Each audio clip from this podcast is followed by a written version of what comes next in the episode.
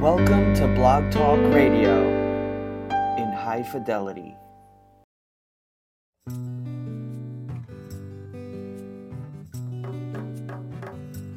Peuple vulnérable, peuple immoral, peuple bossal, peuple pénétrable. Yo dit, nous sommes peuple qui saute, mais nous pas pranzé pour roche. Peuple sans famille, peuple sans titi, Pep la egri, pep la toutouni Tonè boulem, nou pap ka efasen Se sel bonje ki pou jijen Se relijon sa Pale anpil sa. Se misyonè sa Ki fe pep la vilnerabou Che manje che sa Se manje che sa. c'est agriculture ça qui fait peuple la ville Il a fait grand pampan, il a fait propagande pendant nous l'emprison, prison, tout y est tissant. Mais chaque époque, qui est pour le passé, mais toute maman, si y est de l'eau langée, nous prenons grand bois, nous prenons le café, nager de l'eau. J'ai qui riche, pas chamois j'ai qui pauvre, mais chaque coucou, clair et bouger. C'est gouvernement ça, c'est coup d'état ça, parler en pile ça, qui fait des plats vulnérables. Ça fait couler ça, mon haut mon ambassade, c'est ça qui fait ça. Qui fait peuple la qui fait peuple la qui fait peuple la qui fait peuple la.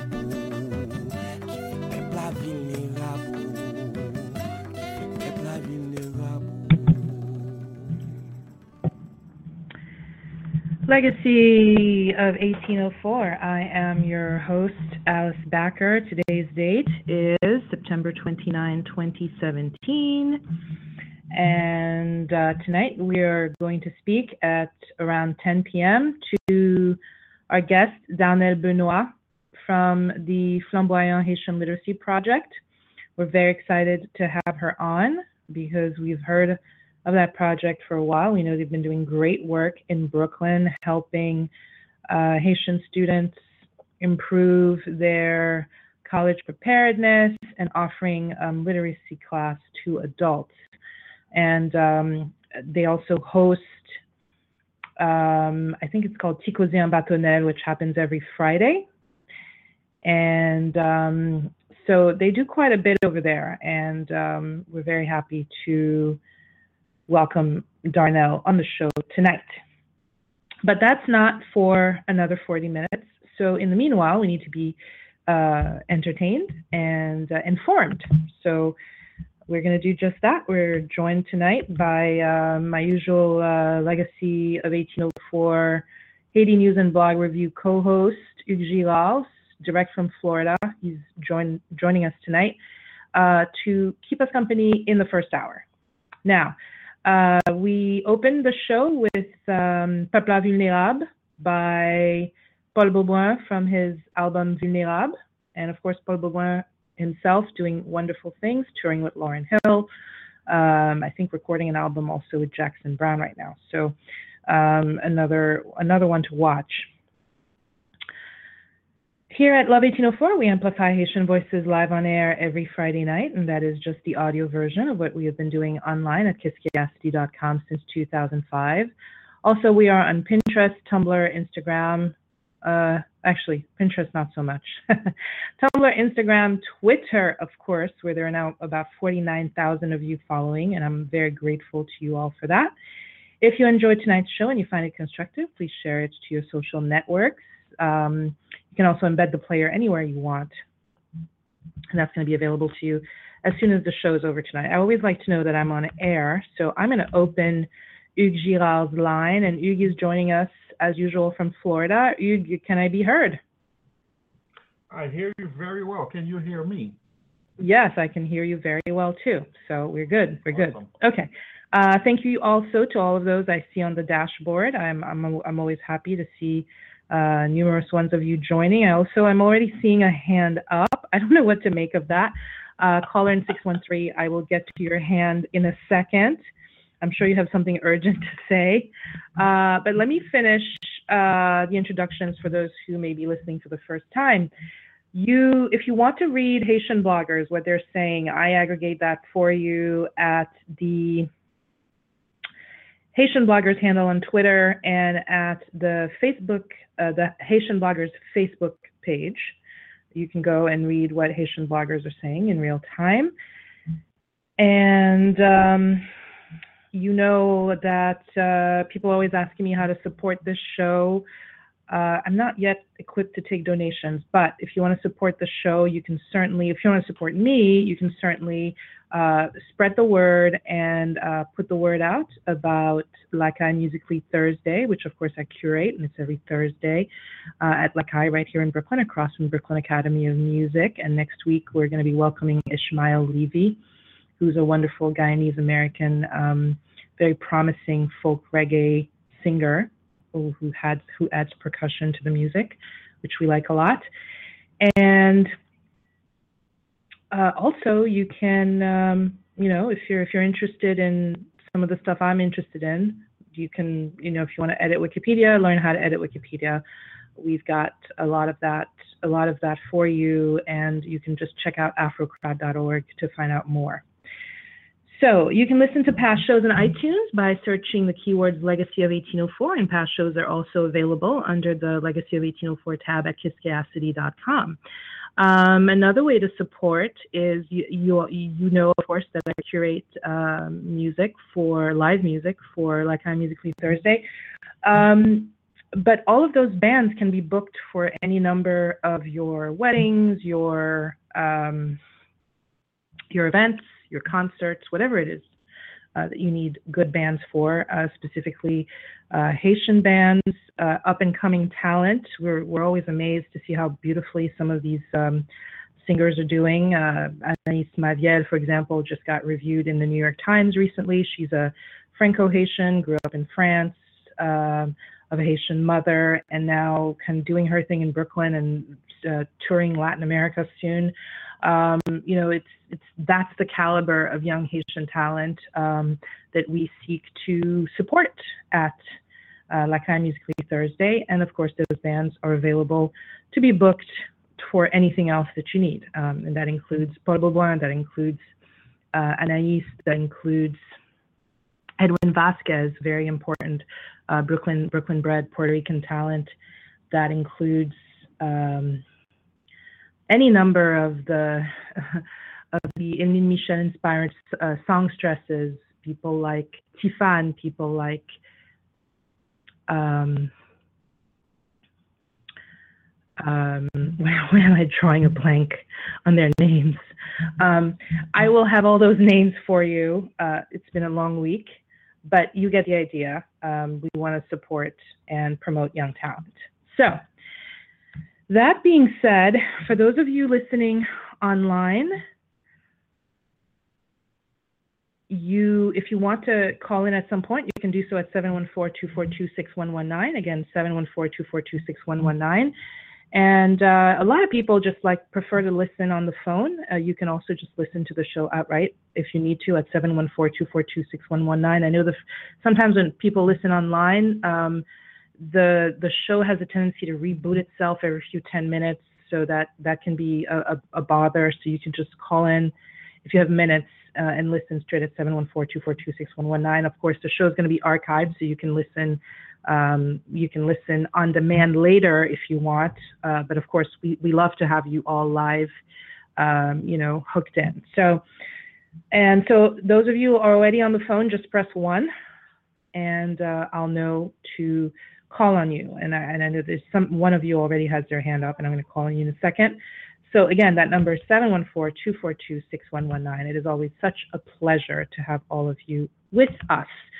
Uh, before we get into uh, the latest roundup of Haiti and Haitian news with Hugues, Caller in 613, you have your hand up. I hope it's not by accident. I just opened your line.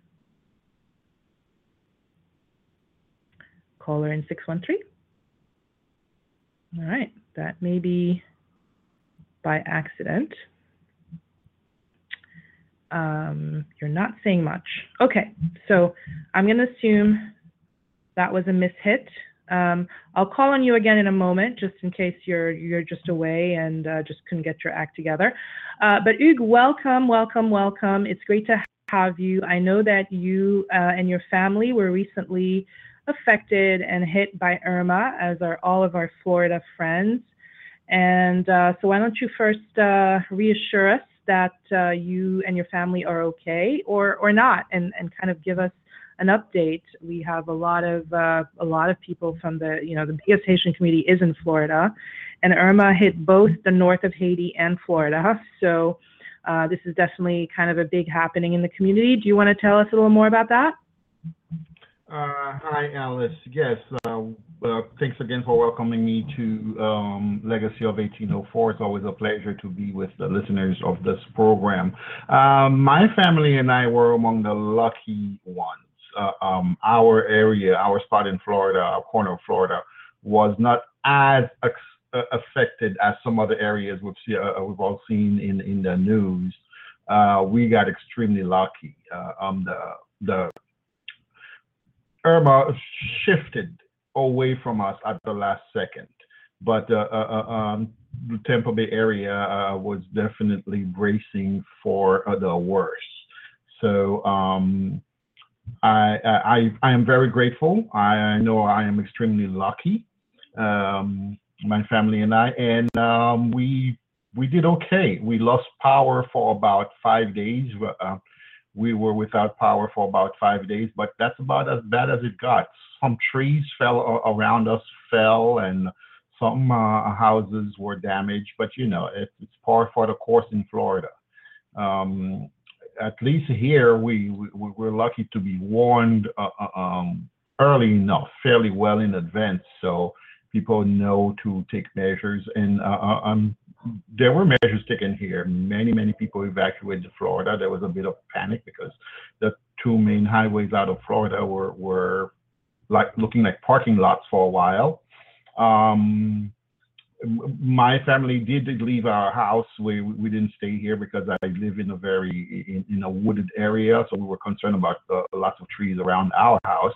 But um, when we came back, we everything was fine. So I thank uh, the Creator. He had His eyes on me, and I uh, hope things will improve very soon for those who are affected. Well, that is, of course, very good news. We're always happy to know. Um, you contribute so much to the show, so definitely you are in our thoughts and in our, you know, we were sending good vibes your way uh, as this was happening, as well as so many of our guests who are from Florida, uh, people like Pascal Aubert, for example, uh, people like uh, Dr. Lou, and of course my own relatives. So it's very good to know that uh, everybody's safe and sound. Um, we know that uh, others were not as fortunate, but we also know that um, Irma actually spared Haiti, which by and large, and and you you can you, you can tell me in a moment if I have the the right impression there, but it sounds like uh, Irma kind of spared um, Haiti and and kind of hit um, just the north. However, uh, we know that Maria later on really ravaged places like Puerto Rico and Dominica.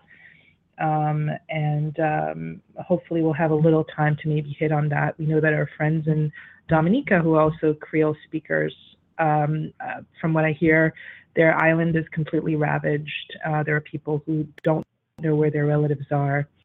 Um, as unfortunately, environmentalists are saying that coastal cities are poised, many coastal cities, including places like New York and Miami, uh, supposedly are poised to be underwater in less than 50 years because of the state of the environment. Um, we, we just have to kind of get used to the notion that our islands in the Caribbean are are actually um, even more, you know, what we're what we're looking at is probably you know the the erosion of our coastlines um, all of these floods aren't a coincidence. They're they're intricately linked. The the floods we see in Haiti uh, consistently, um, and then these you know these crazy hurricanes and their effects, their devastating effects are. Um, you know, they're part and parcel of uh, climate change. So these are things that we're going to be uh, coming across more and more, and we're going to be coping with these. Uh, we're going to be called on to cope with these disasters more and more. So, um, so you, I don't know if uh, we should now jump in. We haven't. I think it's been two weeks or three weeks since we've uh, reviewed the Haiti news. Let me know if there's anything particularly salient that you want to go into, um, and that is of of note. I'm gonna I'm gonna be very honest and say that due to uh, an increasingly demanding schedule in my uh, daytime work activities, I've not been as in touch as as I usually am, and this is both on the on the U.S. news front and on the Haiti news front. Um, and so it's actually very valuable and extremely helpful to have you fill us in. Um, and I, I'm definitely looking forward to when I'm going to go back to the way I used to be and the way things used to be for me schedule wise. Um, so, yes, anything of note? Uh, yes, I think last time we spoke, we may have discussed uh, uh, um, taxes um, that were in the works in the Haitian Parliament, and we had discussed the fact that uh, um, the diaspora looks like a prime target for all these new taxes that were coming up. Uh, I even speculated that the real target of the 10,000 gourde uh, uh, uh, um, arbitrary taxes uh, uh, was being targeted at the um, TPS holders who may or may not have to go back to Haiti en masse, some 58,000 of them. Well, things have evolved quite a bit since then. pressures from the diaspora uh, apparently forced the Haitian parliament to uh, drop that part of uh, their requirement. Originally, they, any Haitian uh, Haitian citizen abroad uh, needing to access uh, Haitian state services would have to first pay this arbitrary 10,000 gourde uh, um, in taxes uh, before anything else. And that idea has since been dropped. Uh, they moved the goalpost to having to pay if services in Haiti, if a, a, a, a Haitian living abroad conduct some kind of business, such as buying, importing a car, they would have to first pay that uh, 10,000 gourde uh, arbitrary flat tax. Um, but locally, things have really evolved because um, the uh, the parliament, the government it, and apparently the parliament uh, approved uh, draconian tax measures in Haiti. And that was particularly galling when you consider that the current prime minister himself they hadn't paid taxes for like five years up until the very day he was nominated for the position. Um, so people were truly offended that uh, they would have to pay taxes on annual income of 60,000 gourdes which come to about 900 $950 a year. Um, so um, costs of passports uh, would move from uh,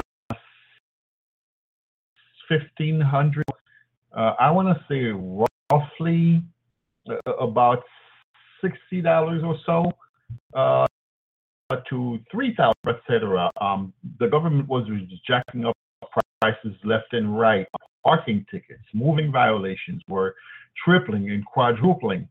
Um, so this is uh, uh, the same government that actually refused to move uh, uh minimum wages from uh, after a lot of hand wringing, moved the minimum wages from 300 gourdes, uh, which is about a little less than five dollars a day, to 350 gourdes. That's the minimum wage. So, uh, uh, um, you know, low income people, which is the majority of Haitians, uh, uh were, were very offended. Um, and uh, they warned the government not to move ahead with the taxes. But uh, Jovenel Moïse and, and, and Lafontant's uh, government went ahead anyway.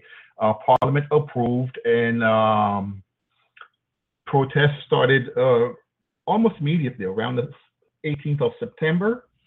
Um, but since then, uh, things have snowballed because uh, Jovenel went ahead and he published the um, new taxes officially in, um, uh, in Haiti's official government um, newspaper.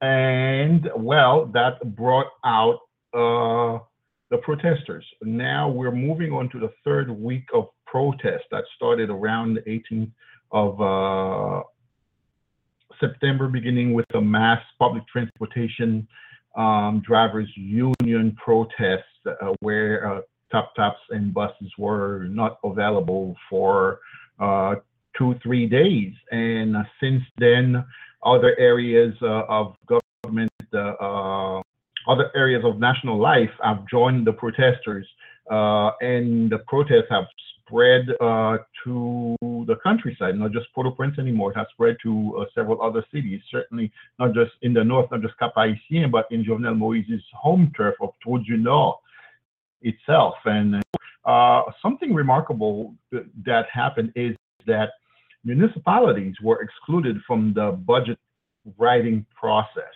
instead of a bottom to top process where uh, localities, um, uh, local municipalities would, would submit their own budget to the government and move up the chain all the way to the president.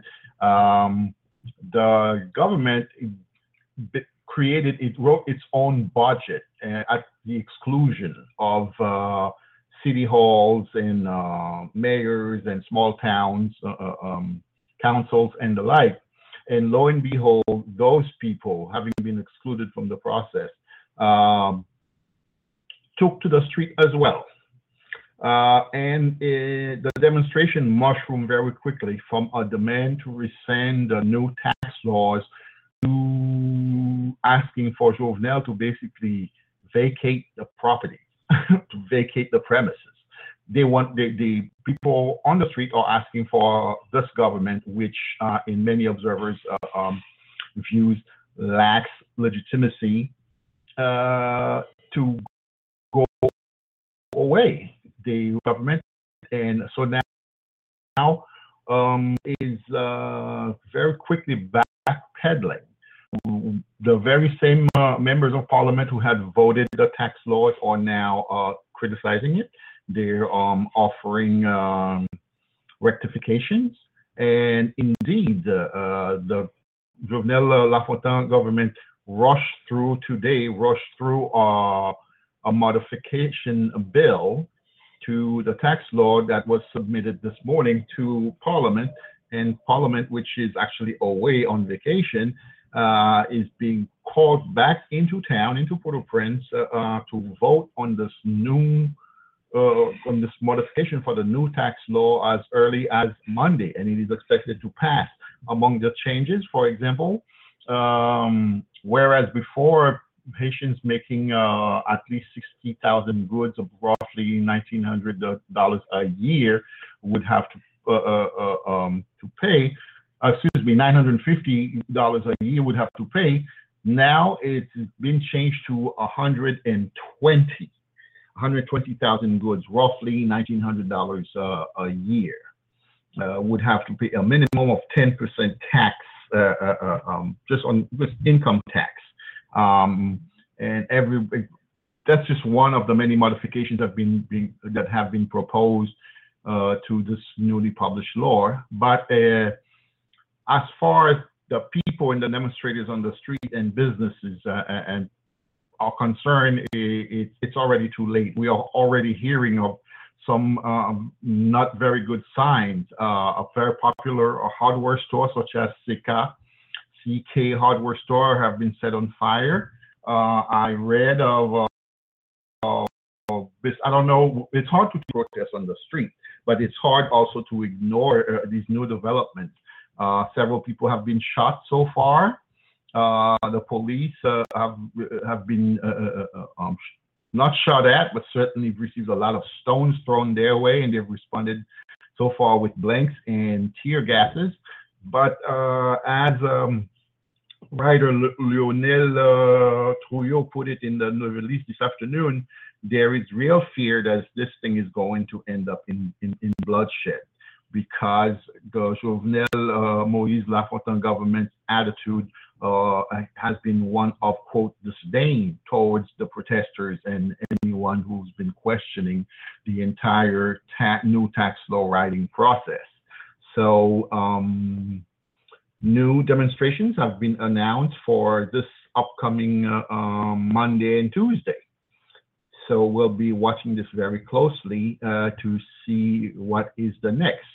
Um, Jovenel basically have been blamed for being hard-headed, bull-headed, and wanting to do things his way. Uh, he's been described as a tennis player on a soccer team. I'll stop here for now.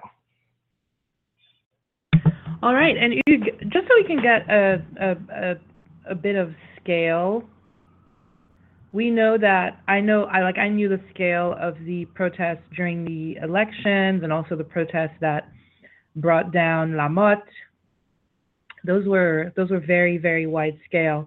Um, compared to those protests, how how do these protests compare to the protests um, to against the election results and the protests against the Martelly government that ended up uh, overthrowing Lamothe?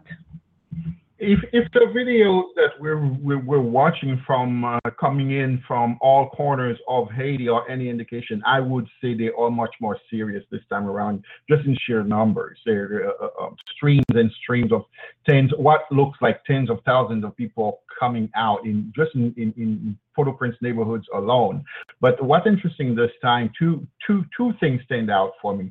One is, is the situation of the uh, uh, the municipalities protesting uh, against the central government. Let's not forget that decentralization has been uh, one of the key demands of, of uh, Haitian citizens for decades now, and uh, every incoming government has hesitated because they want to hold on to the power.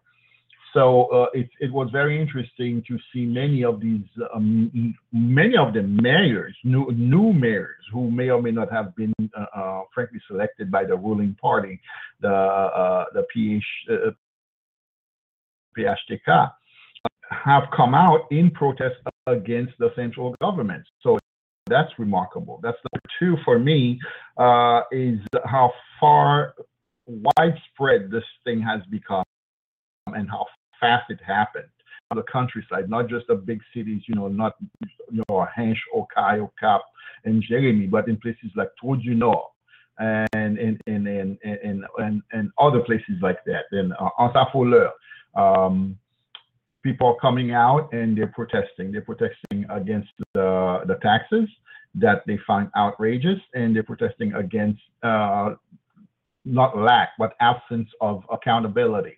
Um, the main the main uh, uh, contention is that people cannot tell what happens to uh, to their tax dollar. And to make matters worse, um, the Jovenel announced that uh, he needs to raise about 14 billion with a B gourdes to pay to to pay for the interest on the Petrocaribe uh, uh, money. Let's not forget that three billion dollar three with a B um, billion dollar loan that Haiti had gotten from um, Venezuela.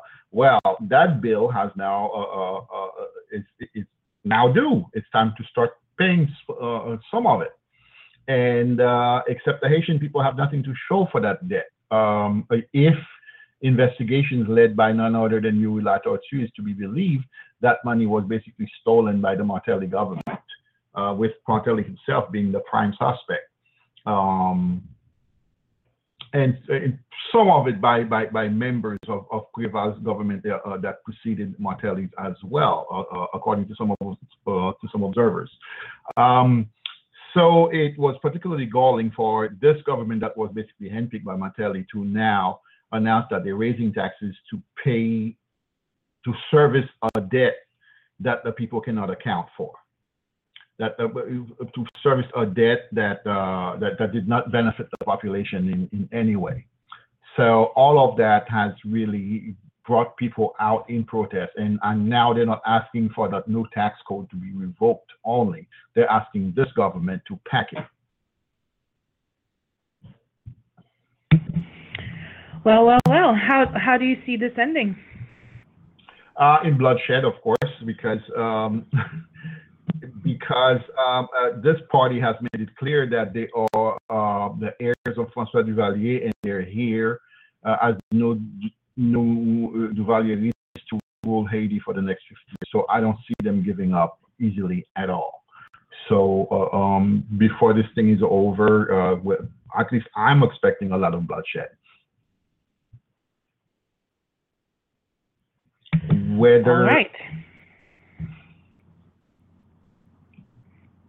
Yep. Whether the, the um, Jovenel's government actually falls or, or, or survives the storm, uh, it's clear that there's going to be a lot of violence before the day before this issue is over. All right. So, unless there's anything else you want to touch on with Haiti, I wanted to move to the uh, the impact of the of the um, of uh, I guess Maria in Puerto Rico and Dominica. But um, we have we have a good 15 minutes, so if there's anything else that we need to touch on for Haiti, um, sure. I, I, just want to point out quickly that uh, uh, um, there are people on the ground in Haiti that are trying to avoid this bloodshed that I mentioned. Um, there's, for example, uh, Congressman uh, uh, Patrice Dumont, who has invoked several constitutional articles that, uh, in his mind, the president may have violated. So they're thinking maybe a might be an easier way to solve the issue rather than bloodshed and violence. So that's different this time. And on that note, I think that's about all I have to say regarding uh, um, main news in Haiti right now. But uh, uh, let's keep our eyes and ears open as we, we reports about individual violence here and there. And was I correct, Hugues, that Irma did not affect Haiti that much? What not were much, Irma no. damages in Haiti and in the north? Um, there was some flooding, uh, and I actually heard of three deaths uh, that are that were related, but that was probably due more to you know uh, uh, uh um, lack of infrastructure and uh, and response planned. I remember reading a report of the government basically telling people to take refuge, but um, the people in charge of the actual of organizing the you know, getting people into schools and government building, uh, had actually stolen uh, uh, uh things like water that was in blankets that uh, that had been shipped in. So somewhere along the way, these things, you know, the help that was supposed to go to the people disappeared. Um, and some uh, I heard of three deaths, people who got caught in the flood who didn't get to uh, to a safe place fast enough. To think that Irma didn't really touch Haiti and just the you know flash floods caused by the uh, by the winds were enough to to to cause three deaths. So we can really thank God that uh, Irma spared Haiti. All right, indeed. Um, that's that's yeah, that's one less problem um, and one less crisis uh, for now. Absolutely. So that's good. All right, so moving right along, I want to now turn to Puerto Rico and Dominica. Uh, and I remind everyone that at 10 p.m., we're going to be joined by Darnell Benoit, who's the executive director of the Flanbwayan Haitian Literacy Project right here in Brooklyn, New York.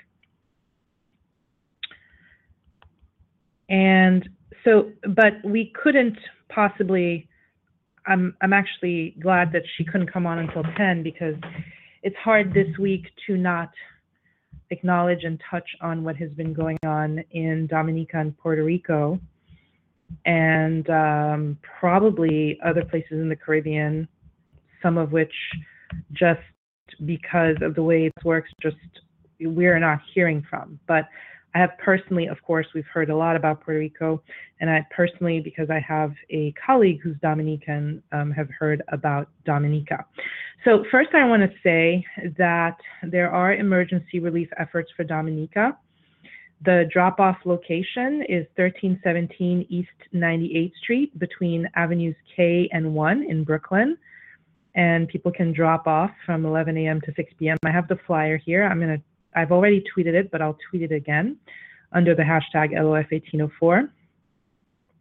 They're asking for canned goods, soap and lotion, toothbrushes, toilet paper, sleeping cots, sanitizers, baby and adult pampers, flashlight and batteries, and baby powder. And um, they are not taking new clothing items now. They prefer to take it later in the second shipment. Uh, drop off dates are from uh, September 28th to 1st of October. The hashtag is Dominica Strong. And for more info, you can contact the Dominica Consulate General and the Dominica Permanent Mission. And um, the numbers for the number for that is 212-599-8478. And the email is consulateofdominica at gmail.com. Now on the flyer, there are lots of other numbers it's probably not even useful for me to rattle them off. But you know, so long as you know to contact the consulate of Dominica, and so long as you know that the drop-off location is at 1317 East 98th Street between Avenues K and I in Brooklyn, that probably will do it. Um, there's also I have info for Connecticut drop-off um, places, and so if people are interested, they can let me know. And um, so that's that for Dominica. Now, um, there's politics involved, and actually, that's what we wanted to touch on. We wanted to touch on the politics of that. Um, there's politics both involving Puerto Rico and Dominica. So, from Global Voices Online, we found out that um, there in, in nearby Trinidad, you know, it's it, I, I, think it's good for us Haitians to kind of get the uh, the context of um, politics about migration that don't involve Haitians in the Caribbean sometimes. So, um,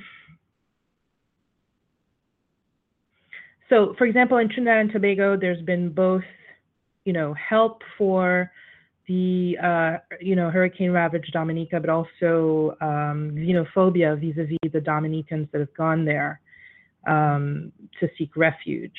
And so I'm reading from uh, Janine Mendes Franco at Global Voices Online, and she says, in the wake of the devastation left by hurricanes Irma and, and Maria, Trinidad and Tobago, along with its neighbors across the Caribbean, have banded together under the One Caribbean hashtag sending supplies and other relief to the islands most adversely affected and creating a sense of community. But solidarity isn't the only thing that the disaster has inspired. After Trinidad and Tobago's Prime Minister, Keith Rowley, offered accommodation to Dominican hurricane victims whose homes had been destroyed, saying immigration restrictions would be waived for a period of six months, xenophobic comments began to spring up on social media with government critics questioning whether the country should be opened up in a period of economic recession, some of the backlash has been perceived as political partisanship. Many netizens were taken aback at the level of hatefulness and wasted no time in calling it out. And of course, she goes she goes in on uh, on some of that. And um, she says Keston K. Perry, writing at Wired 868, suggested, however, that the response, while lacking empathy and consideration, could, could also be interpreted as a symptom of a deeper sense of disenfranchisement that some Trinbagonians may be feeling at the moment. Um, right. So this is this is happening in the Caribbean at a time of um, you know recession for some of the countries that are hosting. So so we're seeing some some dynamics that we're quite familiar to as Haitians. Now, on the Puerto Rican front, oh, I, I did want to say also that there are there have been some good efforts coming out of Guadeloupe in support of um, those affected by Irma in Dominica and um, I'm translating from some from a, a, a, flyer that was sent to me. uh, they have a they have a whole solidarity operation for uh, people from Dominica, and uh, that which includes uh, housing. and so I'm translating from French. They're saying that as a result of Irma, there is a uh, there's a real estate agency called uh, Click Click Immo, which has taken the initiative to create an internet portal, Irma irmalogement.com uh, validated by uh, actually the local government. And uh, so they were able to pull together a file of uh, a database of Guadeloupeans and Martinicans who are accepting to uh, house uh, for free the those affected by uh, those affected by Irma in the islands north of them. So that probably, I, I, don't know exactly what they are. I don't have the map in my head right now, but I'm assuming that it, that includes Dominica. And more than 1,200 Guadeloupeans and Martinicans have spontaneously proposed to house, uh, to offer, um, you know, rooms or sofas to um, to help those who have been affected affected, and that has resulted in about 5,000 spots so that's you know those islands are not as big as, as Haiti or the bigger Caribbean. So, you know, 5,000 spots of housing that's that's pretty uh, considerable. So that's um, that's that's the news coming out of Guadeloupe and, and uh, Martinique, uh, and I, I want to give a sense of the regional response to to the um, to the disaster. Now, out of Puerto Rico, now Puerto Rico there's a lot of politics taking place because Puerto Rico, as you know, is a, a, U.S. protectorate, for lack of a better word. It's not quite a state. I don't know what the official term is for it, but um, it's been quite affected by, uh, you know, it's particularly affected. It's, it's just come out of a real Greece-like crisis um, having to do with, um, you know, its government kind of on the verge of bankruptcy and uh, you know uh, having to cut pensions and close universities, et cetera, et cetera. So Irma, uh, actually Maria is adding to the problem, uh, or that's the context in which it, it's coming. Um, so in the three minutes that we have, I probably can't go into all of the details, but um, Category, and this is from um. Category 4 hurricane made landfall in Puerto Rico on Wednesday with winds of about 155 miles per, per hour, nearly strong enough to be considered a Category 5. Hurricane Maria tore through the island before weakening to a Category 2 storm. However, Hurricane Maria strengthened to a Category 3 storm as it made its way to the Dominican Republic. The natural disaster brought torrential rain and flooding and knocked out power to the entire island. Like many countries in the Caribbean, Puerto Rico was still recovering from the effects of Irma, which hit the island about two weeks ago. Immediately after, Puerto Rico began delivering supplies to countries in need. It also welcomed thousands of refugees whose homes were destroyed by Irma from the U.S. Virgin Islands. On September 13th, about 2,000 from St. Martin and the Virgin Islands made their way to Puerto Rico, according to Reuters. With the island expected to go without power for months, Puerto Rico now needs our help. The U.S. territory is in the midst of a financial crisis and already struggling in many ways. It's predicted it's, this storm will have long lasting effects. Puerto Rico isn't going to be the same, lawyer Migdalia Caratini told the Los Angeles Times. It's going to be before Maria and after Maria. The road to recovery will be long, and we need to stand with Puerto Rico during these trying times. Here are some places you can donate donate money and time to. So um, I'm going to tweet the link, and it's going to be you, are going to be able to find it at kiskeacity.com. And if you're on Twitter, you're going to find it at the LOF1804 hashtag. So those places are Con, uh, Con PR, Con, Con PR Metidos, Puerto Rican Leadership Council, DC Ricans for Puerto Rico, Caritas Puerto Rico, Emergency Puerto Rico, Hurricane Relief Fundraiser, New York drop off locations, those will all be in the link. Hurricane Maria Children's Relief Fund, Maria Fund, Blood Drive for Hurricane Victims, Paz para la Mujer, uh, Carmelo Anthony Puerto Rico Relief Fund, Save a Sato, Dogma Bakery, Voices for Puerto Rico. So those are some of them. All right, so that only hits uh, at the surface of the issues of Puerto Rico. There's also this ongoing um, issue that apparently Puerto Rico is just also not receiving a lot of help from the United States itself, despite being um, despite being a uh, I don't know if it's a territory or, or a protectorate, but um, there's we'll try to maybe touch on that. Maybe we'll ha- actually try to have a guest on this because these are regional um, uh, forces affecting our our usual you know point of interest, which is Haiti, on the show. Um, so and of course I've been working a lot with the, uh, the Afro Latino community. So it, will be interesting to to kind of delve more into this issue of Puerto Rico and the United States and how Irma and Maria complicate the existing tensions uh, and pressures on the economy. Hugues, am I still being heard? With a little difficulty from my end anyway, the voice, your voice is starting to fade in and out. Well, that's very good to know because we're gonna, as we're ushering in our, our guest, um, we're gonna take a musical break and hopefully I can fix that during that time. All right, so um, we heard Paul Beaubrun, uh, Peuple to start out.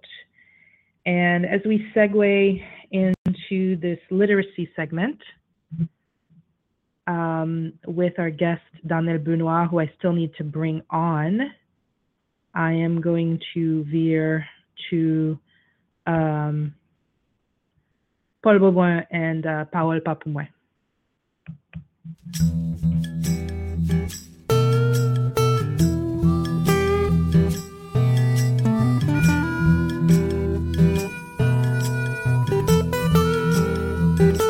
Parole environnement, pas parole pas moins. Parol environman, pa parol pa mwen. Bank bolet ak pil fatra, fin toune adres. La sante pa bou pep, se yon privilej. Ma engwe an batan, kap fe la go. Tout pi bon l'opital, pa pon san chocho Ye ye ye ye. Me fok sache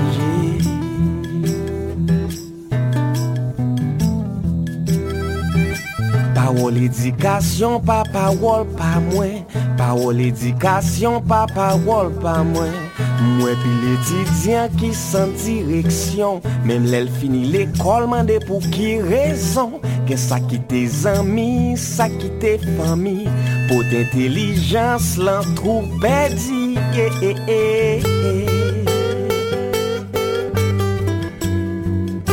Me fok sa chan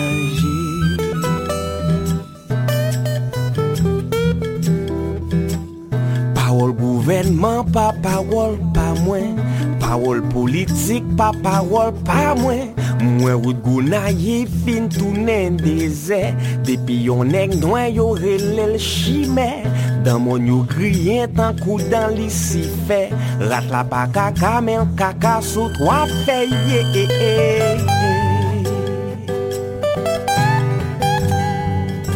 Before sa chanj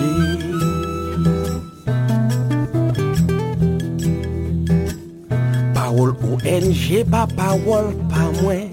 Parol minista pa parol pa mwen. Ti mari ak Josette kale deje vet Ti bilyon dola pa pou avadra Sou gen gwo bouda wagoute dola.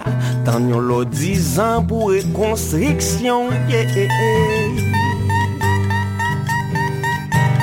Hmm. Fok sa.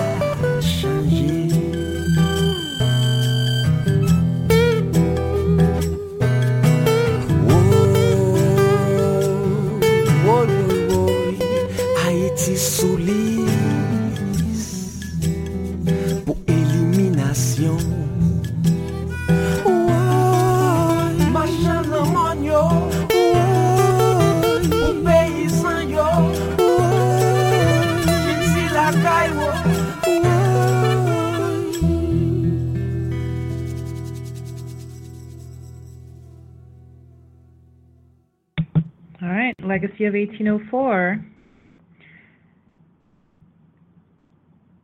This is uh, September 29, 2017. We are entering our second hour. I would appreciate getting feedback on um, whether my voice is sounding better now. And uh, before I welcome our guest, Darnell Benoit, who is Executive Director of the Flanbwayan Literacy Project out in Brooklyn, New York, uh, I do want to say that I, I got um, some clarification. I, I, kept saying we don't know what the status of Puerto Rico is. We just know it's not a state. Um, and uh, Puerto Rico's official status is that of an associated state. Their one elected member of Congress is an observer, and he and she does not vote. And Puerto Ricans born on the island are American citizens. And I'd like to thank uh, Hugues who was here with us uh, during the first hour, for those details. So, my guest tonight, uh, who we are very happy to bring on after having been in talks for, I don't know, months to be able to do this show, uh, thanks to our good friend Nathalie Pierre. Uh, well, uh, my guest is Darnell Benoit, who is Executive Director of the Flanbwayan Literacy Project. Darnell, are you here with us? Yes, I am. All right. This is great. Um, are you hearing me fine? Yes. Wonderful. Yeah, we can hear you uh, very clearly as well. So let me offer some background first on uh, Flanbwayan from your website before we delve in. The Flanbwayan Haitian mm-hmm, Literacy sure. Project has assisted hundreds of Haitian newcomer youth in New York City public school, uh, public high schools since it was founded in 2005. Wow, so you're already 12 years old. We ensure Haitian newcomer youth, 14 to 21 years old, are appropriately placed in high schools that support their ability to remain in school and graduate. Our out of school time programs develop their capacity as productive citizens through youth and leadership development activities that build their self esteem and nurture their voices. Now, how, how amazing is that? um, okay. Uh, it's a work so, in progress. And, uh, it's a work in progress. Okay, but uh, it's a 12-year work in progress. Uh, I see that Definitely. you are the executive director. Uh, Nancy Adolphe is the case manager. Shanadine, Shanidan Romelus is the outreach coordinator. And your board members are Na- Nathalie Pierre, who is the one who uh, reached out to me to, to do the show, Fedia Louis, uh, Marie Telusma, Najeli Adektus, and Ralph Peggy. So that is really, really cool. Uh, thank you so much for joining us tonight. And um, that place, look, my uh, experience of Flanbwayan has been that I've been there for meetings. I, there's a CTMD meeting. So that place is a community center. I know that that's where you also host the uh, Ticozien Batonnel on Fridays. Am I correct? Mm-hmm. Yeah, not me. Another group. No, yes, not you, but it appears that several different community groups um, hold events there. Yes. Is the point. So you have a yes. community center of sorts, certainly a space uh, that houses and welcomes people uh, doing um, cultural uh, cultural Definitely. events. Yeah, different things. Uh, mm-hmm. As well, yes, as well as people who you know, uh, so as as well as something like Ticozien Batonnel, and so um, and and and that and of course, but your main uh, your the main thing you do is this literacy project. Tell us um, tell us about it. Tell us tell us how it got started first of all. okay.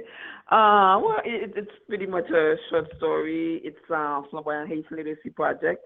I'm the founder and director of the organization and uh, we were founded in 2005. And just because, as a teacher, as an adult education teacher, uh, for 15 years or so, I noticed a problem.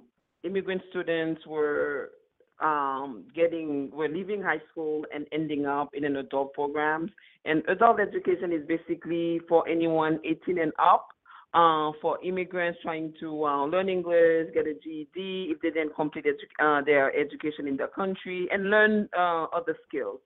So as a teacher, I would encounter young immigrants in my English classes. I'm an ESL teacher, and uh, it would bother me. So I always talk to the students and find out what their stories were, and basically they were pushed out of out of high school, hadn't learned English, therefore didn't graduate, and would end up in a in an um in an adult uh, program at night.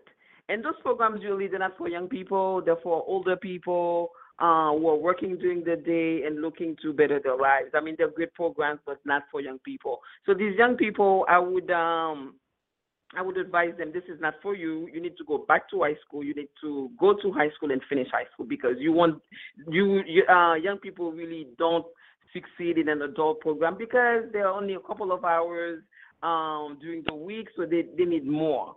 So it started like that, and over the years, encountered so many kids like that. I left the country, came back to uh, to New York, and went back to teaching, and it was the same. So by 2003, I was like, okay, that's a problem. And I worked in all um, different immigrant uh, communities. New York is a city of immigrants, so I've worked in different immigrant communities, in adult education programs, community programs, and it was that same issue. So when I started to uh, ask around, I'm like, okay, what's going on? Why is this? And started to really investigate and research, and I found out, okay, Department of Education, public schools, these students, uh, they tend to be, they, they were older, uh, the schools were pushing them out just because they didn't want someone who was 19 or 18 in their schools who wasn't going to graduate. They didn't have enough credit. And these immigrant students and families uh, didn't know their rights. They didn't know they had the right to stay in school till they were 21 because the school really doesn't tell you that, and they don't know the system doesn't tell you. So it was a combination of all those things. Uh, so I had always worked in my Haitian community as a young person in high school here and through college and so forth. So I just decided to focus in the uh, in my own community because these were also issues uh, in the, that were going on in the community. When I spoke to uh, community leaders, who would tell me, "Oh yes, this is what's going on," and so forth. So that's how the organization started in uh, trying to find a solution to those kids who are pushing out I started going to registration with families, doing outreach in the community with families uh, that had uh, children coming in, and to find out exactly what's at the heart of it. How come the students weren't, you know, uh, finishing high school? How come they were pushed out? They were being pushed out. And the solution, the problem that I found out was it was the entry point into the system. It was the high school enrollment process for immigrant students that really sucked uh, it still does. We have a campaign going on now that really the people working in those offices really don't care. They really would not. They really didn't take into consideration the students' age, their education, their um, their background, and so forth in doing the high school placement. So that was just the beginning of it. So uh, basically, that's the organization. Our work is really to do severe, strong outreach in the community get those those families as they enter the country, and then we help them guide them through the whole high school enrollment process in New York City, and that's what we've taken to all immigrant communities in New York City. So as they enter that first step into the system, that is a good placement because there are many, many schools in New York City. There are uh, 1,300 schools, 700 high schools. So to pick a high school is really uh, it, it's a big decision. It's a big problem, and you need to know the high school. So that's the beginning of the organization, and from there, it's uh, connecting the student with leadership activities inside the organization. So am I hearing Hello? correctly then that you're not? Yes, can you hear me? Yes. Hello. Yes. So am I hearing yes, correctly then that? Yes. Am I hearing correctly then that you're not just working with the Haitian community? Yes, I'm working with the Haitian community because we work on immigrant education reform in my community and citywide. So we work with other immigrant communities because all immigrant right, communities right. Face, the, face the same problem of high school enrollment when their families, their children are coming in to enter the the the high schools here, the public high schools here.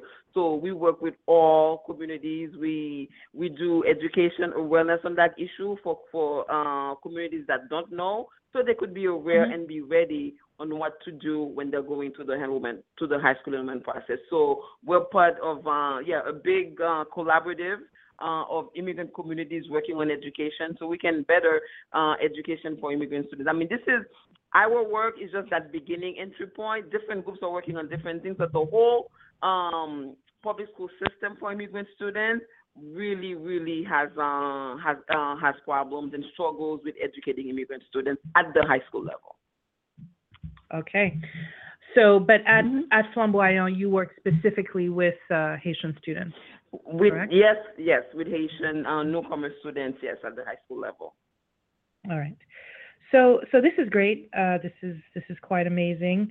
And uh, you've been doing this for 12 years. Have you have how are you finding that you're able to reach out to um, to, to to Haitian parents of these the, of the affected children to sensitize them to some of these issues? Are you able to also educate the parents, or are you focusing mostly on the on the children? Yeah, I mean, we focus on the youth. We're a youth membership, youth organization, but of course, uh, the parents bring the youth, so therefore the parents also are educated and so forth and get the information. So in our community, we have uh, really strong outreach in the community to to get the families who are uh, receiving the who are bringing their children here into into the country. So that's the first thing. So we have uh, we have a weekly radio show for outreach, and then we're uh, we're uh, in the community, and we're lucky. We've been around for 12 years. We have strong, strong support from the community. We're very visible. We're right in the heart of the community.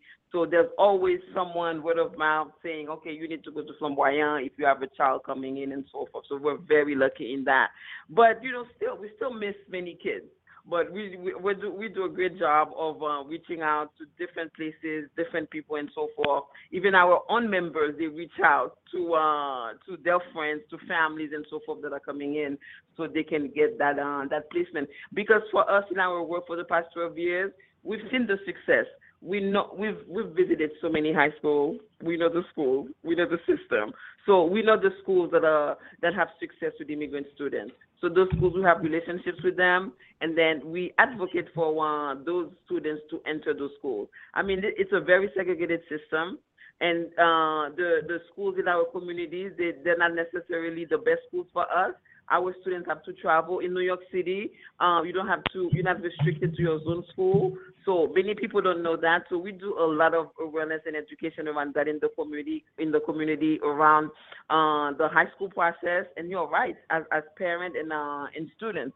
So you're not restricted to your zone school. You can go to school anywhere in New York City. You can be in Brooklyn and go to school in Manhattan. You can be in Brooklyn and go to school in uh, in Queens, in um in in uh, in the Bronx and so forth.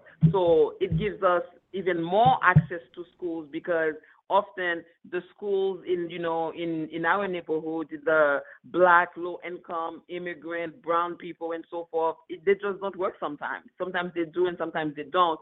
And especially for an immigrant student that has to uh, learn english catch up in, in, in knowledge and content and pass high stakes ex- exams it's really really important because if you don't pass the state exam then you're you're not um you don't receive a high school diploma. And in order for you to pass the state exams you need to be in a very supportive environment a very supportive school that can really meet your needs. Everybody's unique. Everybody the school has to be able to meet every student where they're at.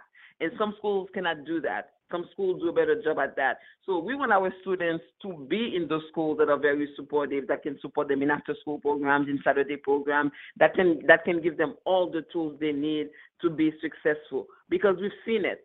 We've seen the schools who do that. So our work is really informing the parent, letting the parents know it's okay because of course as an immigrant it's really hard for parents to get their to let the children go as they come in.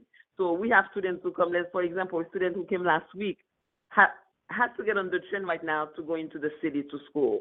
Some parents don't like it, but our job is to is to let you know. You know what? The school next door is not the best school for your child. Okay, so the parents are trusting us without with, with, with guiding them because the system itself is is not doing that. So we feel very privileged and very excited to be able to help parents navigate this uh, this system. All right. A Legacy of 1804. We're speaking to Darnell Benoit, founder and executive director of Flanbwayan, the Flanbwayan Haitian Literacy Project. We're finding it's funny because here it is. I thought that this was uh, a project for adult literacy, and so it's very interesting that you're actually focusing. yeah, I, it's very interesting that you're actually focusing on young people navigating public schools who are recent immigrants. Obviously, you know, when we're not talking here Yes. about Haitian children born in the U.S., we're talking about um, No. children who've arrived No. here, who've received the beginning of their schooling in, um, and, and, and maybe sometimes even no schooling.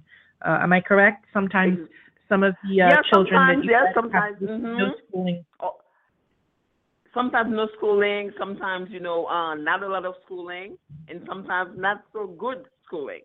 So it's uh, our students is uh, it's, it's we work with a very specific population. We work with a newcomer population. So newcomers are considered someone who's been here less than five years.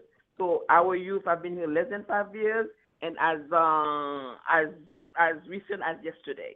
So these students sometimes often were the first people they meet who are just like themselves, who speak like themselves, and they get to be in a safe space and understand that me too, I was in a situation. I came here when I was 13 years old, and I learned English. I went to school. I feel the isolation, the isolation that comes with being a new immigrant in the school. But you know what? You can do it. The whole started like that. I was volunteers are like that. So to me, For whatever reason, for whatever reason, Darnell, you're you're fading Yes. out. Could you be speaking away from your phone for for whatever reason? Could you speak back into your phone again? Yes, is that better? Yes, much better. Hello? Go ahead. Yes, that's Yes. much better. Yeah. So and if you could for many- backtrack backtrack about uh, about one minute so that we can get what we missed. Okay. Yeah, sure. So for many of our students, this is you know the first group of people that they're meeting, and and you know we, we speak Haitian Creole just like them. We are just like them. I was. I'm just like them because I came here when I was 13 years old and faced the isolation, not speaking English and so forth. But we did it. Nancy is just like them. Everyone who works there, our supporters, our our uh, environment is just like them. So these students early on, they're understanding that I can do it. Oh my God, I can go to high school. I can finish.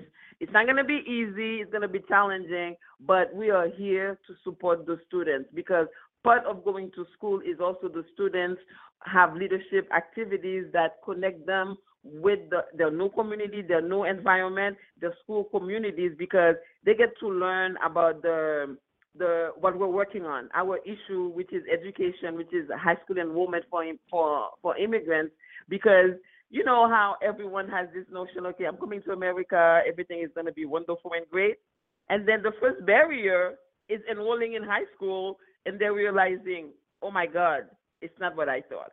It's not going to be all great and rosy and wonderful. So early on, they learn that. So they get to learn. We educate them through. We have we, we have political education, all that stuff to make them understand your education is you. You have to stand up for yourself. You have to advocate for yourself. You have to take charge of your education, and we have to change things for students who are coming after you. How are we going to change the system? How are we going to change the one the high school enrollment process to better serve students so students could be like yourself, like yourself, can have that good placement. So it's very um, empowering for the students to learn those things first on. Yes, you're in a new community. Uh, you're going to learn many things. Not everything is great.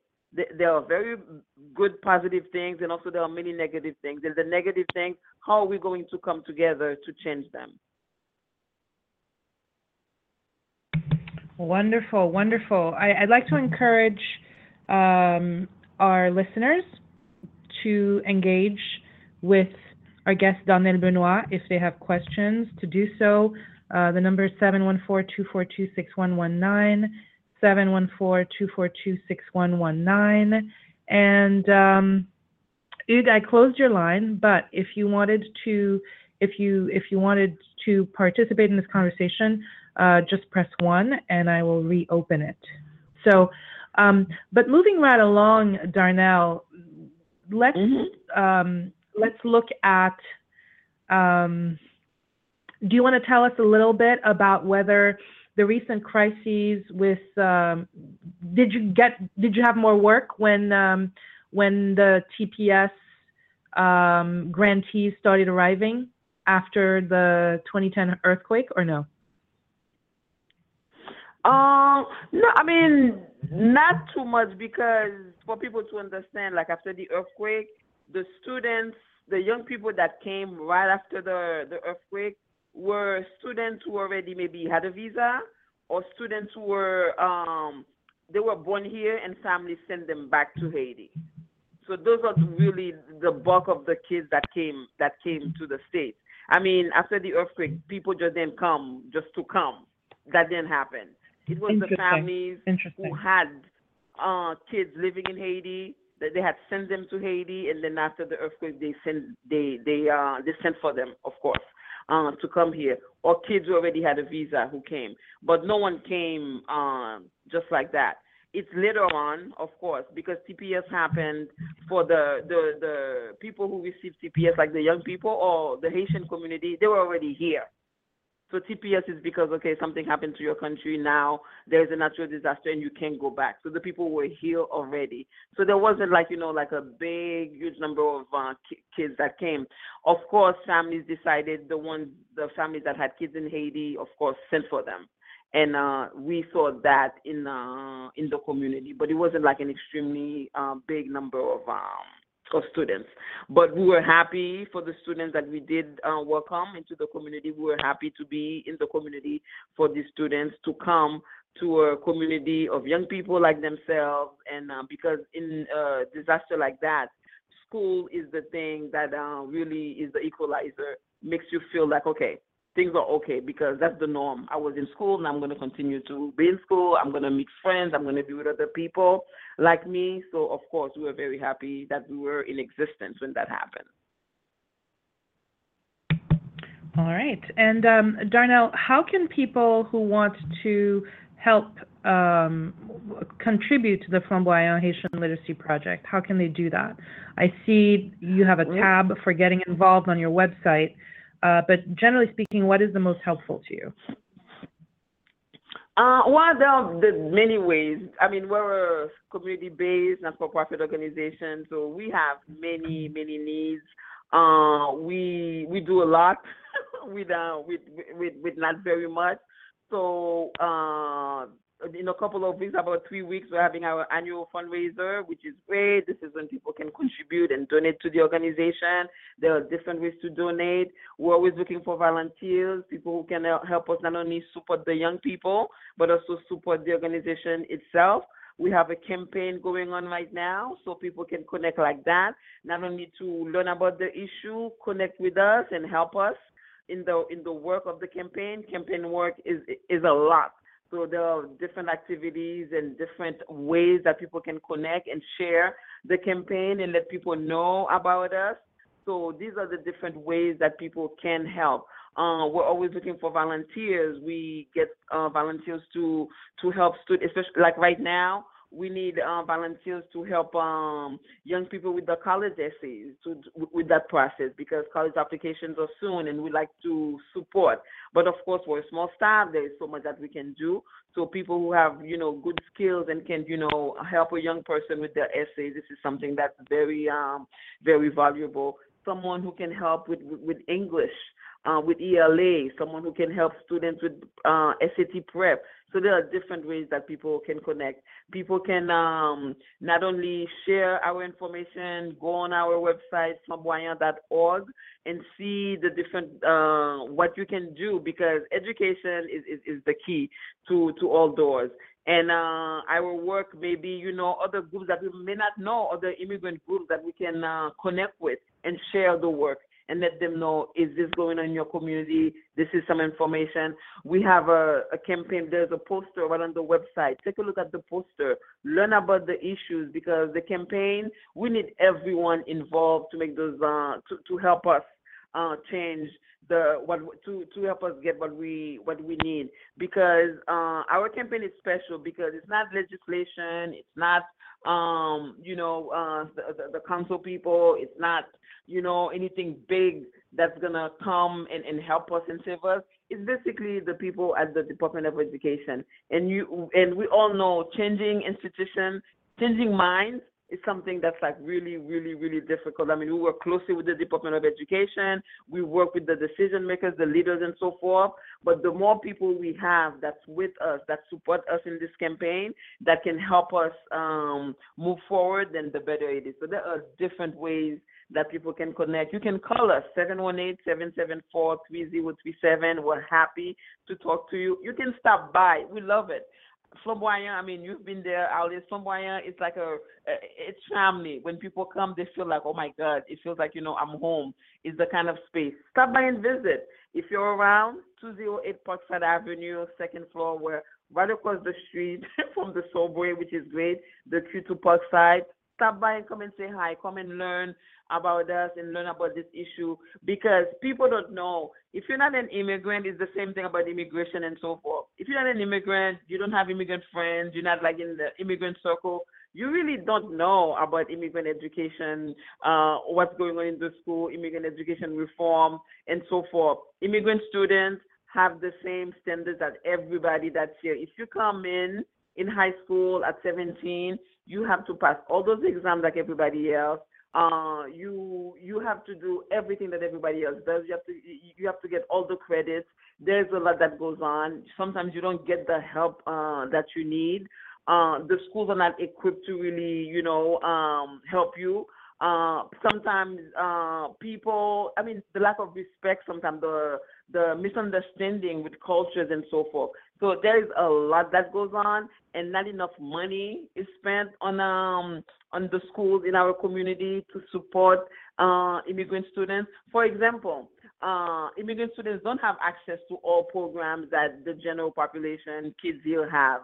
If you're 17, uh, in the general population kids, and you're failing high school, you can transfer to what they call a transfer school that gives you another option of, um, you know, smaller classes, smaller school, very guided education. You can uh, work, go to uh, go to school, learn a skill, and so forth. And those programs are, are successful. And guess what? Immigrant students can go to those programs.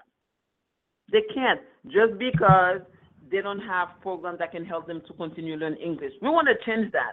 We want for immigrant students to have access to all the programs, to all the different opportunities that uh, the general population has. It's very important.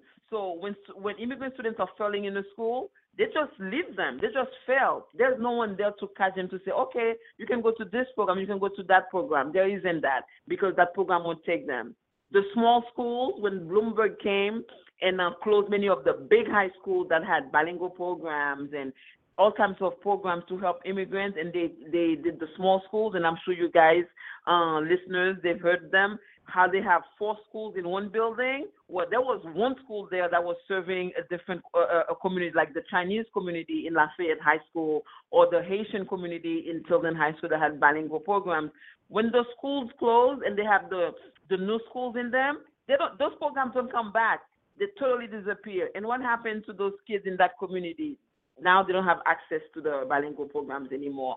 So in the Haitian community, there used to be six Haitian bilingual Creole programs. Now there's only one left. The Chinese don't have any because they're all closed.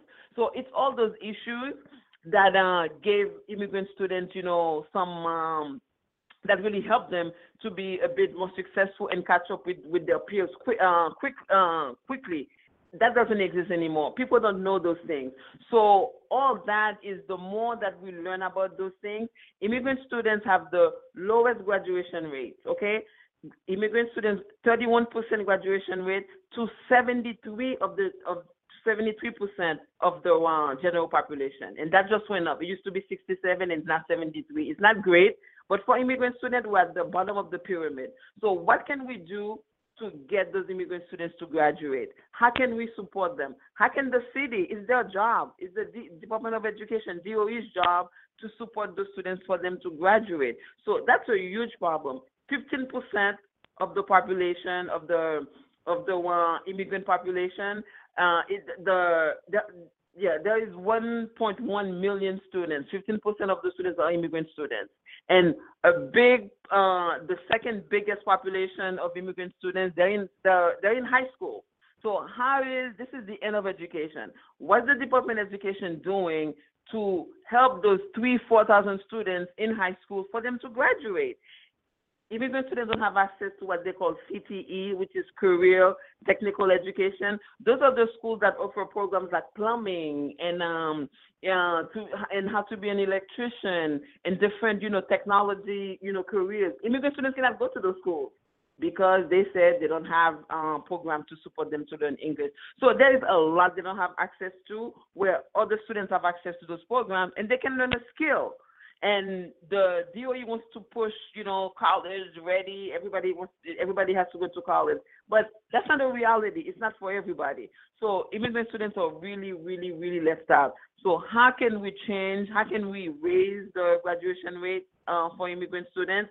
There are many ways to do that. For us Flanbwayan, one way to do that is for immigrant students to be placed in the most adequate school environment that can support them because there are many failing schools in the system and everyone in New York City is fighting for for for an adequate space right in the school system. It's not easy. Every parent has a problem with the public school education when it comes to high school. Not everybody gets to go to the school that they want. Not everybody gets to go to the school of their choice even though in New York City there's what they call parent choice but the immigrant students, they don't have parent choice. They when you go and register for school, they'll give you any school. And usually the any school is the school that no one wants.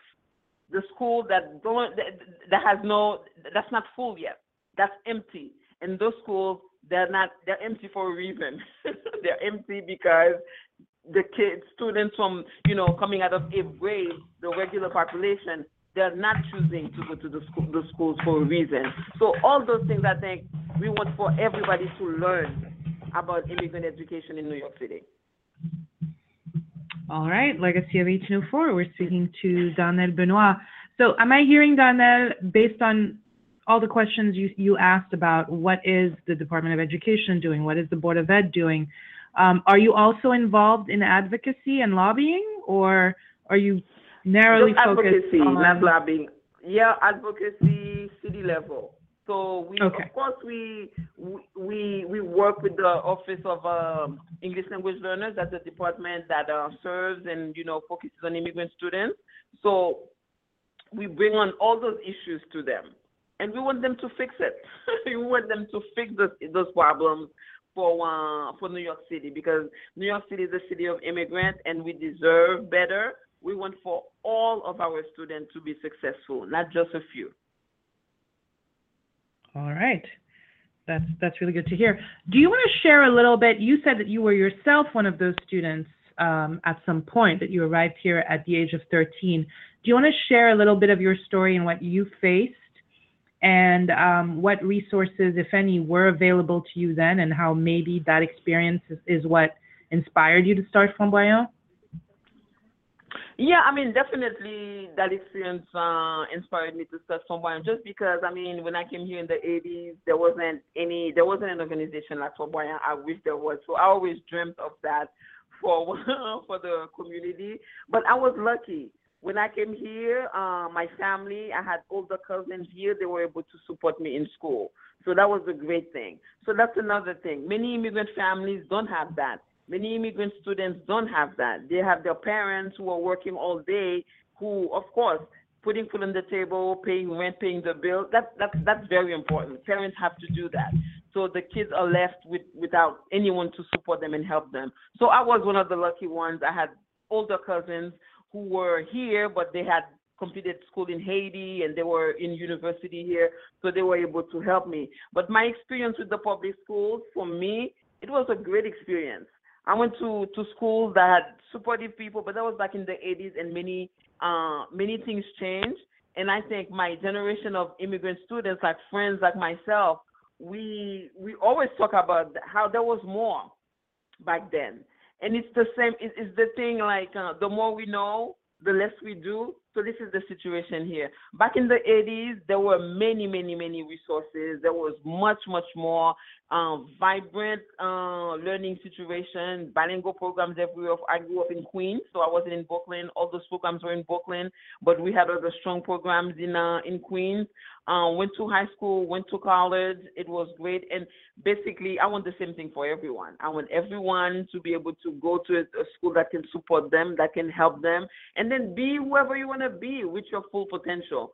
So this is my story is definitely has inspired me to show not only the community and those uh, newcomer students that listen, I, I I'm just like you. We've I've been there. You know, I didn't speak English. It wasn't comfortable. There was isolation and so forth. But you're not alone. I think the one of the best things about Flanbwayan and what to me is amazing is the support. I think when you come here and you don't know anyone, it's really hard. Our students they come here, they get to meet other students who already who are in the school that they're about to go. So from the from the beginning, they already know someone. To me, that is wonderful. I love that because by knowing someone already, that first day of school is not awkward because that that that student that you met in Flanbwayan who's already in your school is going to support you. Who's gonna he's gonna he or she's going to welcome you into the school and and help you. So that's a great thing. I didn't have that. And to me, uh, for anyone who's been, you know, you leave your country, you know, a young adult, you're leaving a lot behind your life, your friends, and so forth. You're coming into a community, uh, a school system that that's very different from your own. There's a lot to learn, especially at the high school level. Especially when you enter, you're an older student. You're 17 and you're 18. And by the way, you can go to high school when you're 18, and that's what we recommend. Even though the schools don't want, don't, uh, don't like that, but by law, you have the right to go to school till you're 21. So we fight for that. We make sure that the schools understand that. We're coming to your school, okay? And she's 18 and she's 19, and there's nothing you can do about it. So all that is very important for me, for the students to connect with each other.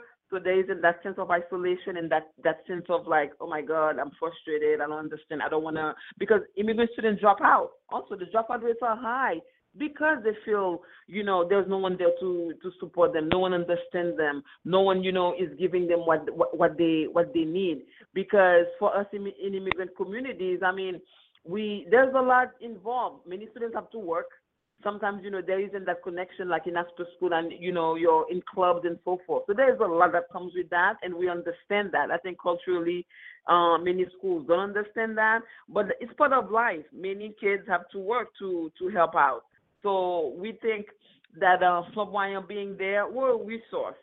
Okay, we're here to give you information, uh, resources, opportunities that sometimes the schools don't have. We have partnerships with schools uh, in our community, and it, it's great because we get to visit the schools. We get to um, connect with the students that we place in the schools. We know the teachers in the schools. We know the staff in the schools. So there is a connection that uh, they understand. If, if, if, if the school wants to communicate something, they can call us and we can be there and support the school because we believe it's you know school community parents families all that has to be that's to be together has to work together for like the the the the um ideal situation. And sometimes what we help parents with sometimes the support yes it cannot come from home. That's not a problem. It's good to be connected with outside help. We're not for profit we're community based organizations we'll support your child for you. That's not a problem because coming to Flanbwayan, you're going to get resources. You're going to meet other people. We have all kinds of different activities where kids can connect. We have a radio show. We have cultural uh, Haitian dance. We have um, general meetings. So students are connecting in different ways. We have political education. We have um, uh, popular theater. We have poetry workshops. So there is something for everyone that you can connect immediately and be part of um, of a group and be part of your new community. And to me, it, it, it is very valuable. It's very valuable in many ways because you get to uh, talk to other people. You get to meet new people. We, we work with different communities, with different people that are different than than you. So students are exposed and they get to explore so much more outside of their school, outside of their um, outside of their homes. All right, Legacy of 1804. And how many how many students uh, at a given time um, do you basically oh have around every year? Yeah, every year we have about like 300 to 250 students because our Mhm. students and the, the best thing is we have our students for the time they're in high school and beyond. So students who come to us and they come here at 15, we will know them till they graduate. And they'll go away to college and come back. So we have our students for a long time. So that's special because we have time to really connect. We really have time to really connect and help the students to really uh, understand their new lives and um, and take full advantage of all opportunities like within high school. Our students they don't really get they don't just get to stay with Flanbwayan. We connect them with different organizations. We have like a group of students who who go who went to a leadership training last uh, actually this year for new immigrants. So that's great. So our students, if in school they don't get those those uh, opportunities, our girls uh, over the summer they got to go to Sedina's leadership group for girls. It's a program for girls. So if they didn't know us, the school won't give them that information. They won't connect like that. So we get to connect with other groups. We get to connect with other different programs. Right now, we have a great program going on with um, the Brooklyn Arts Council. So our students get to be a part of different uh, situations, different opportunities, and different ways, you know, to really get to know the city, get to know themselves, and really develop their voice. We've made a film about our issue, about high school enrollment with Global Action Project. Uh, we work with the New York Immigration Coalition, with different immigrant groups. We're in the Bronx with working with different. I mean, it's just like amazing that these young people get to get out of their uh, comfort zone, get out to they get to get out of their own community and really connect and to see that you know we're all immigrants.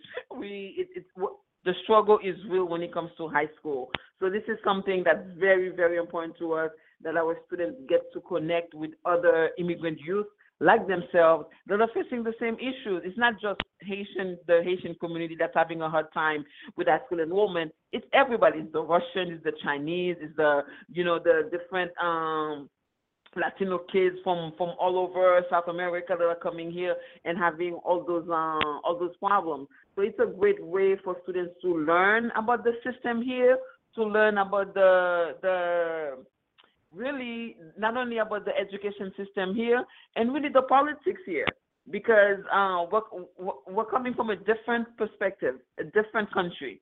So when they when they come here, it's learning the land, and that's why uh, our our name Flanbwayan Haitian Literacy Project.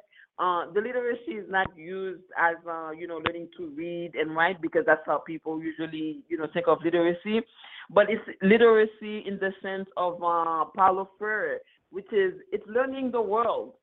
You're going to learn the world around you. It's not just about reading and math in school. You have to know how to use a computer. You have to learn how to travel around. You have to learn how you know how the the city works. Who's who? You have to learn everything. So that's the literacy we bring to our to our students. Learning the land, learning everything that's around you to be a full citizen. So that's very important for us. And to learn that you have options, you have plenty of opportunities, you can go places. So this is literacy in that sense for us. Wow, amazing. Yeah, very, very interesting to find out what your concept of literacy is. So, mm-hmm. what what um, comes to mind is that mm-hmm. obviously a lot of the issues faced by um, the youth who come to your center are faced by Haitian immigrant youth all over the country and specifically in Florida. Do you do you work at all with some of the organizations? Are there organizations following your model in um, in Florida and Boston and other heavily Haitian populated cities? Oh my God, Alice, we get that question all the time. People call us and ask, when are you going to be in Florida? When are you going to be in Spring Valley? When are you going to be in Boston? We need an organization like this to, you know, guide us and so forth. Unfortunately, we're not. We're just in New York City, like people from New Jersey, they call us all the time. And as much as you know we try to help but it's a different state. It's different everywhere. But we're happy. We've talked to groups in new jersey group people in boston even california in spring valley. We tell them do it. You know it's a great way to welcome immigrants, you know, learn from us, and not just Haitian communities. I'm talking about different immigrant communities that are like, wow, we need something like in our community. So we welcome that. Definitely uh, in African communities, we have African, uh, different uh, African people who always come to like, oh my God, this is good. We need this for our, for our community. I'm like, yeah, we, we share information, we guide them. Definitely uh, education. I mean, that's it. It, it, it it's important. It's it, it, it's really really important coming here. I mean, all over the world, it's important. But we want young people to understand life doesn't stop when you move from one country to another. If you're in your country, your parents will do everything for you to continue your education. So when you come here, the same the same thing needs to happen, and that's all around. So organizations, people are always interested, and we always tell them you are welcome to use our model. We give we we're happy to speak to you to give you the information and to see how to go about you know beginning you know study your your organization for your community to serve you know that that population in terms of uh, educational resources and so forth. And uh, in the last few minutes that we have before we close the show, uh, and uh, of Mhm. course, anybody has any questions, kind of the time has passed to ask them, but this is really the last call as it's 10:51. Mhm. Um, but tell us a little bit about college. You, what, as a result of what you're able to do, what, um, what, what has been your experience with um, um, youth from Flanbwayan going to college, or or not? Because as you said, some people actually uh, are are better off in a in a in a vocational program. But w- moving on into Mhm. life, tell us a little what uh, what you've witnessed. oh my god like over the years it's been it's been great the students who are able to to go to college go to college many students stay in the city they go to cuny many students are able because culturally uh the Ha- haitians they don't like the kids to go away. But the parents were able to you know to overcome that. Students go away to suny they go o- away all over. So we've had uh i mean we're tiny it's it's not very easy for us to track the number of students who've gone to college, but many have gone to college. Because we're in the community, so we're aware of, you know, we stay in touch. So uh, many students have have gone to uh, to college and back. And the best thing about going to college and back are the students, as soon as they get back and they're done, they call Flanbwayan, they say, Darnell, can we volunteer? Nancy, can I volunteer? Because they are done with college and back home in New York and they want to support. The ones that are here, the support. We have many, many supporters. We call them alumni, many students who come back. So there is a lot of success of going to college. And we have students who go on to advanced degrees. And we have students who who have um, uh, graduated high school and we're happy. We're happy that they made it, that they've graduated high school and they're able to go and learn a trade. We have a lot of that, and that's wonderful. Many young men have become electricians. They've become uh, plumbers. They've become like you know the cable people who do all our cable wiring and so forth, and that's great because what we want people to understand is that you have to you have to open doors. You have options. What's unacceptable is for you to just sit there, not trying to finish school, not trying to get a high school diploma, and not trying to learn a trade. So we want for young people to understand college is not for everyone. That's the reality of it, and that's uh th- that's real. It's not for everyone, but you have to decide. You know what you're gonna do. I mean, the perfect example for me is a young man that he just stopped by yesterday, and he became an EMT. He went to college. He didn't. He couldn't do it. He didn't like it and he's like, you know, is there something else that I can do and so forth? And we were sitting in the office one day, and then the bell rang, and there was is this organization that was coming around doing outreach for EMTs. And my God, he's the best EMT. Okay, he loves his job. He studied, passed the Very exam, nice. and now he's moved on to the fire fire department EMT. So stories like that I love because college is not for everyone, but you find something that you love and you go and do it. Indeed. Okay, so we have a, a question. Um, Hugues, I've opened your line. Uh, hi, Alice. Uh, hi, good evening, uh, I have uh, a, a, a more in-house question regarding Flanbwayan. First of all, congratulations. My hats off to you. Uh, it, it, what you're doing uh, uh is just phenomenal. Thank you for having the vision. Thank you for seeing through. Um, but as we say, having great ideas are great. Having the means to bring our ideas to fruition is even greater. So to that end, I'm curious as to what kind of resources you you tapped into in, in from the beginning. And what, how have you sustained your organization uh, in terms of resources? Uh, uh oh my God! Full staff members you have. What what uh, what's your budget or payroll like? Uh, just so you don't have to be you know exact, just some ballpark figures. Yeah. And, and more importantly, yeah, I mean, what kind of resources you were able to tap into? Yeah, so from the beginning, it was uh, volunteer based when we started the organization, like the first year. And then within the first year, I was it was just me and I was working. I was a teacher. And then within the first year, we were able to secure, you know, like our first grant, very small grant. And from there, I think uh, the support from the community. We have uh, great individual donors that make contribution to the organization because it's an investment and uh, we have like uh, great support. I have a great mentor. Like it was an organization that I volunteered with when I was uh, in college. They have they've gone through it themselves and they've showed me the way. So that has helped me a lot because in community-based, not-for-profit organizations, I can tell you many of the organizations that started in 2005, they're not here, they're not, they're not around anymore. Because what happens, people burn out because you want to be famous you want to be huge, and then nothing is in is in place. So I've had to learn from my mentor. Take your time, build, yep. really build the organization, and then you're gonna get the fruit. And that's exactly what happened. It was. What's really funny is yeah, people have a tendency to start in a very grandiose way, right? And they want to exactly, you know, so and it doesn't it, it work sounds like, like that. You, exactly. Yeah, it sounds like you took on just what you could chew when you could chew, right? As opposed exactly. to yeah. Exactly. And then we get funding. I mean, oh my God, all I do is beg for money. And I'm about, this is our fundraising season. Okay. So please go to our website, listeners, friends, please share our information, flanbwayan.org. Alice, thank you so much for the opportunity to share this information and people can connect. Donations can be whatever. And we on our on our website you see all the funders. There are a lot of city funders we get money from our uh, council people in our district. We get lots of good individual donors. We have great sponsors.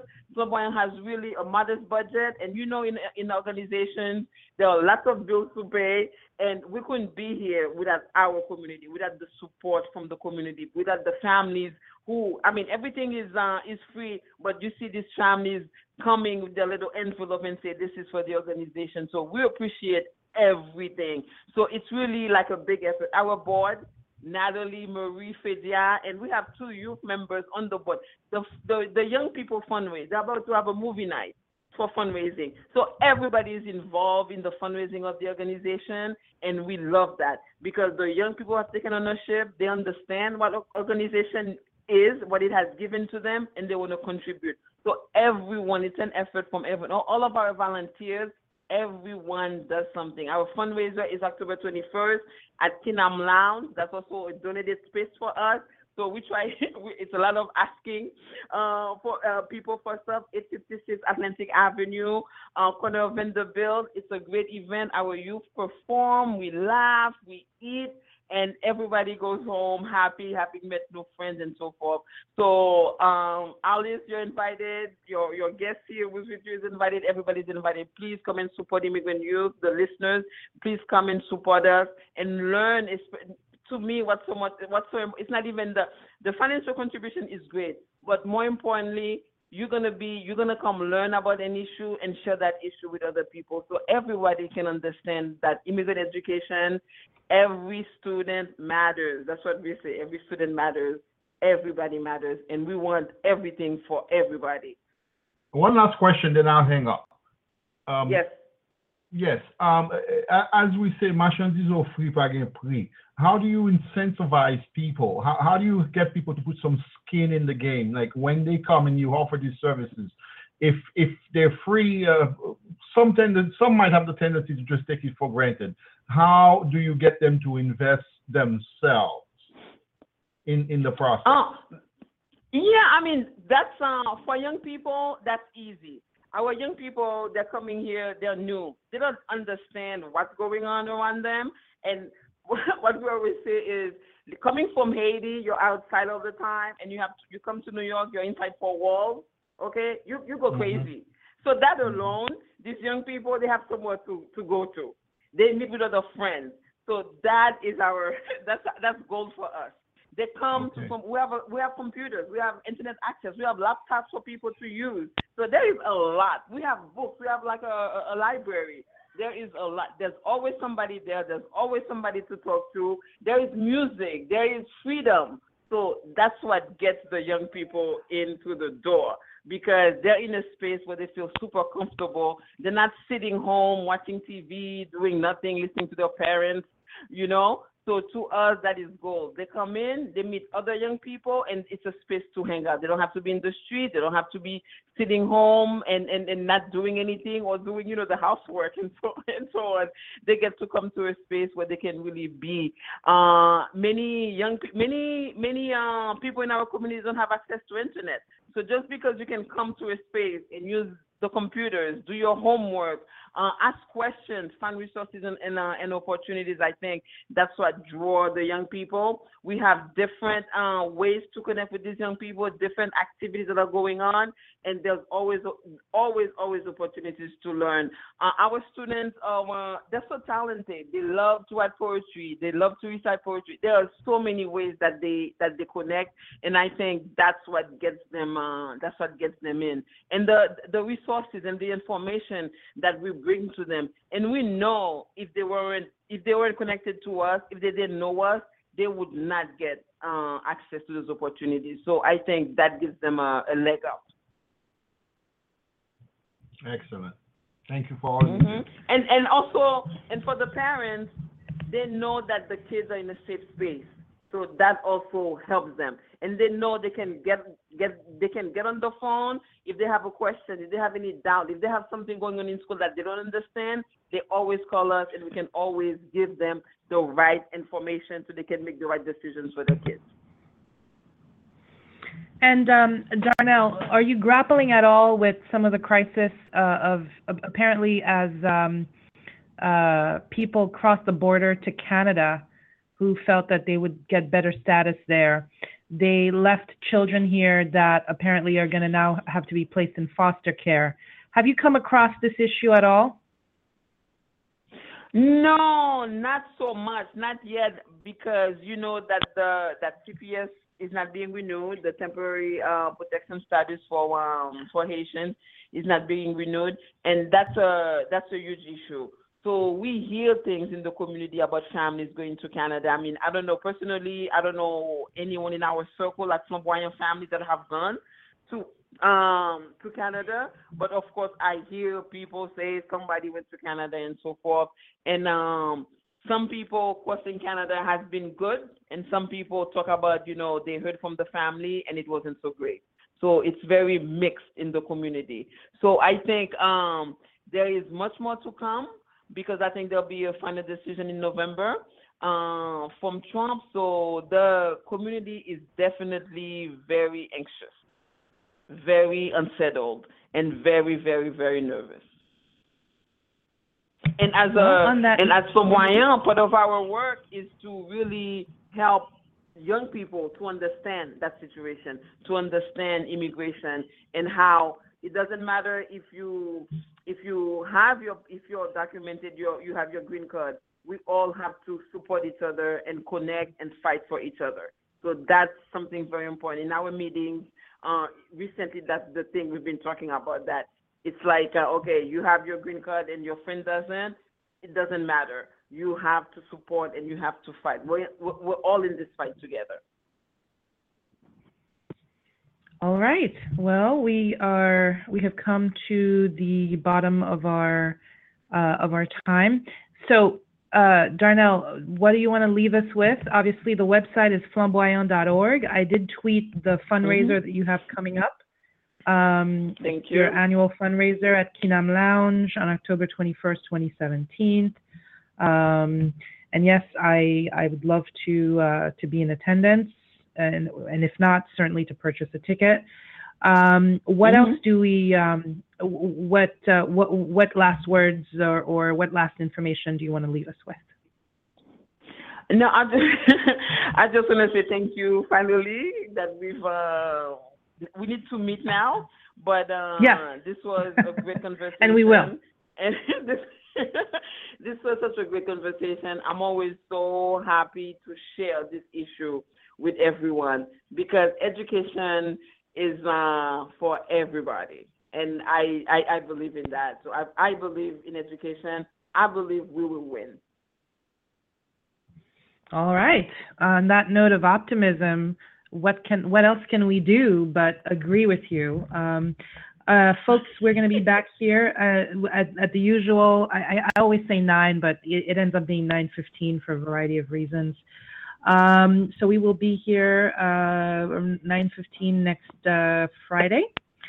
And uh, I uh, thank again Darnell Benoit, educator, founder, and executive director of uh, Flanbwayan Haitian Literacy Project. And uh, of course, thank you also to Hugues Gillard, who joined us in the first hour to review the news. I will leave you with uh, Bouillon Boise and One Notre Rara to close. That is from the album Blues in Red. Everybody have a great evening and see you next week. Uh, stay tuned to the social media for the guest next week.